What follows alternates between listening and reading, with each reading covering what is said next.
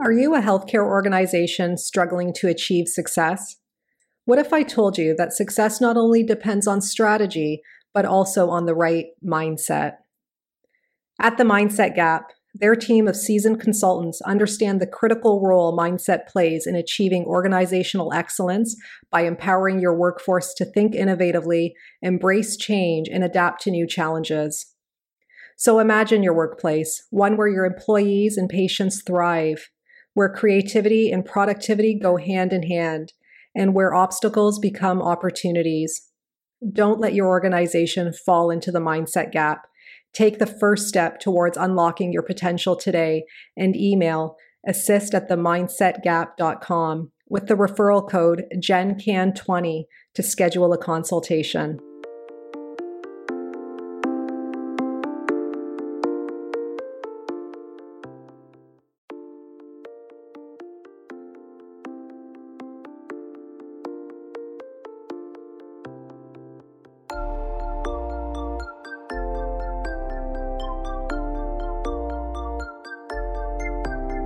Welcome to the Healthcare Provider Happy Hour. This is a safe space where we invite healthcare providers to unapologetically be themselves after the working day. My name is Jennifer George, and each week I will connect you with guests and stories that will help transform your stress to success and fulfillment. Are you with me? Grab your drink of choice and let's chat.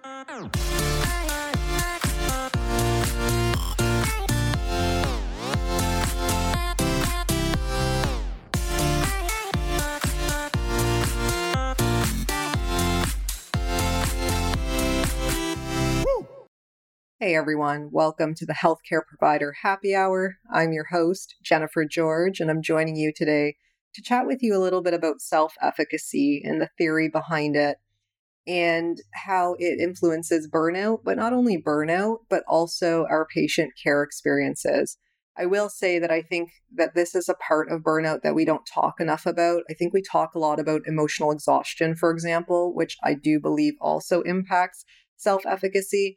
But I think more attention needs to be had on self efficacy as well, especially when you're dealing with judging your own competency, right? And we can be very hard on ourselves as healthcare providers. So I think it's important for us to recognize what it is and how it's impacted. And if we do know some of that, at least, we can also work on improving our self efficacy so that we can become more resilient when it comes to our clinical practice the other thing about self efficacy is also how to foster that in our patients, right? And create empowering patient care experiences, which is also useful in that regard.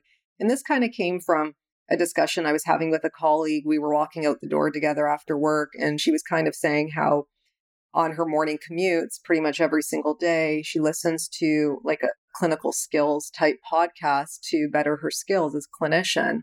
And the more she was chatting, you know, I was thinking to myself, is this a competency issue or is it a lack of belief in one's competency or in her competency in herself? And I did say that. I mentioned it to her and I said, you know, the more you're chatting, the more I'm listening to you, the more I'm, I'm thinking, is this actually a skills issue?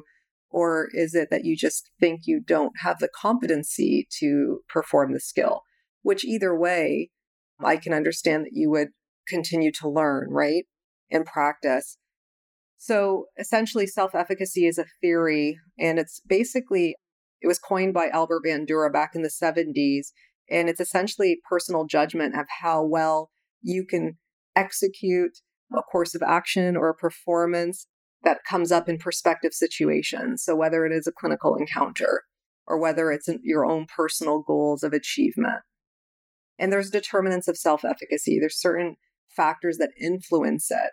One of them is vicarious experiences. So basically, establishing a sense of belief and judgment of how well you can execute a course of action based on other people's performances and comparisons and modeling that type of feedback, right? Or mentorship in a way. The other thing is emotional feedback, physiological feedback. What are the sensations in your body telling you? And are these sensations, upon awareness of them, how are you perceiving them? And are they then debilitating you or are they facilitating you in some way? And that part to me is extremely important. So, for example, I was working with a patient and we were doing a car transfer. We were doing education on a car transfer. And the patient and family had done car transfers together before and they kind of played it down like it wasn't a big deal. And they verbally explained to me what they do and everything seemed fine that way. I wanted to practice it though, but they didn't at the time when we were verbally discussing it. So that the moment came where she was leaving and we then did the car transfer. I still went outside because I still wanted to make sure that she was going to be okay. And I wanted to make sure she was going to stay safe.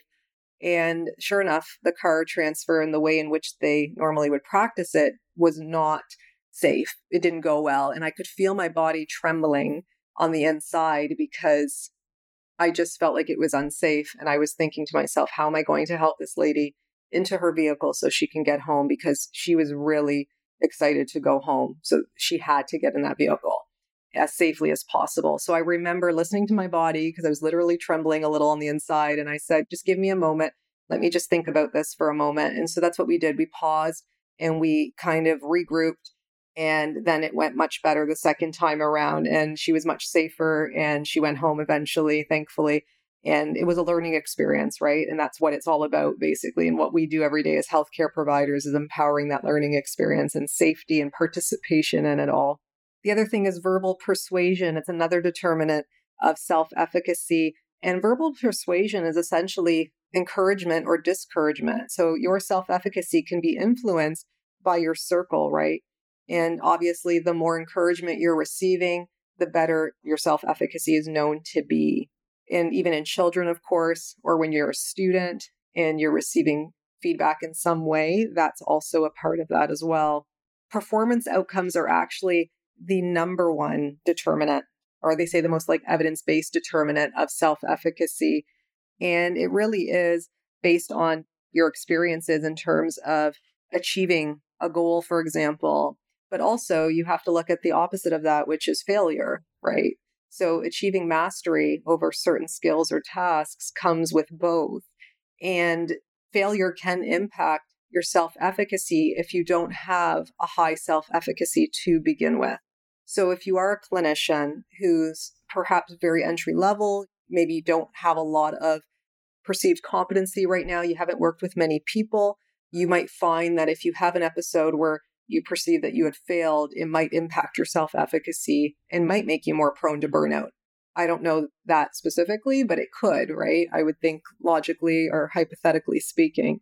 So, one of the solutions towards that is just practicing. So, practicing as much as you can, but not only practicing, it's also believing upon practicing that you are learning the skill and that you will be able to competently carry it out. And that's where the self efficacy comes in. And finally, Maddux also added visualization to this determinant as well. So just seeing yourself at the finish line, so to speak, you can taste the finish line. So this could be particularly related to a personal goal achievement. I know I use visualization with my patients, especially in the neurological population of patients that I work with. I often ask them to, even if they don't see the gross motor skill, if they don't see the gross movement happening, that they're visualizing it, that they're still performing it through their mind and seeing themselves do it. And I find that that has been beneficial in a lot of cases for sure. So, how do we improve self efficacy? There are some proposed solutions towards this. One of them is peer modeling. Again, maybe mm-hmm. having some mentorships, learning from others, and being inspired to a level that you aspire to be at, perhaps from people that you trust, people that you look to for a source of support. I know when I wrote my book, I had some healthcare providers reach out to me and say, you know, I've got a story. How did you go about doing this? So, me just giving them bits and pieces of my experiences and sharing that with them proved to be helpful.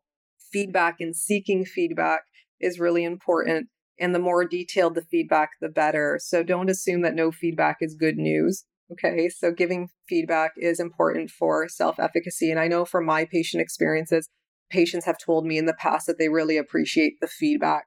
And so sometimes mm-hmm. you can be in your own head and think that you're giving too much feedback, but I literally will say that to a patient. I'll say, you know, if I'm giving you too much, let me know and I'll pull back a bit on the feedback. And so just bringing that to awareness again is helpful because some people don't know. Some people are not aware that that's beneficial and that's helpful for them. So, even as a clinician, receiving feedback in any way, shape, or form from your colleagues is helpful, but also from your patients, right?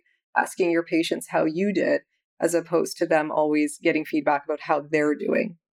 Encouraging participation, active participation is also a part of this as well. And an active participation in this sense they're referring to is more like co learning, collaborating. And the more people who are actively involved, it helps to build critical thinking. Okay. And it helps to improve engagement. And the more you're engaged, the more you're involved in your own life, of course, and the more you can improve your self efficacy in that regard.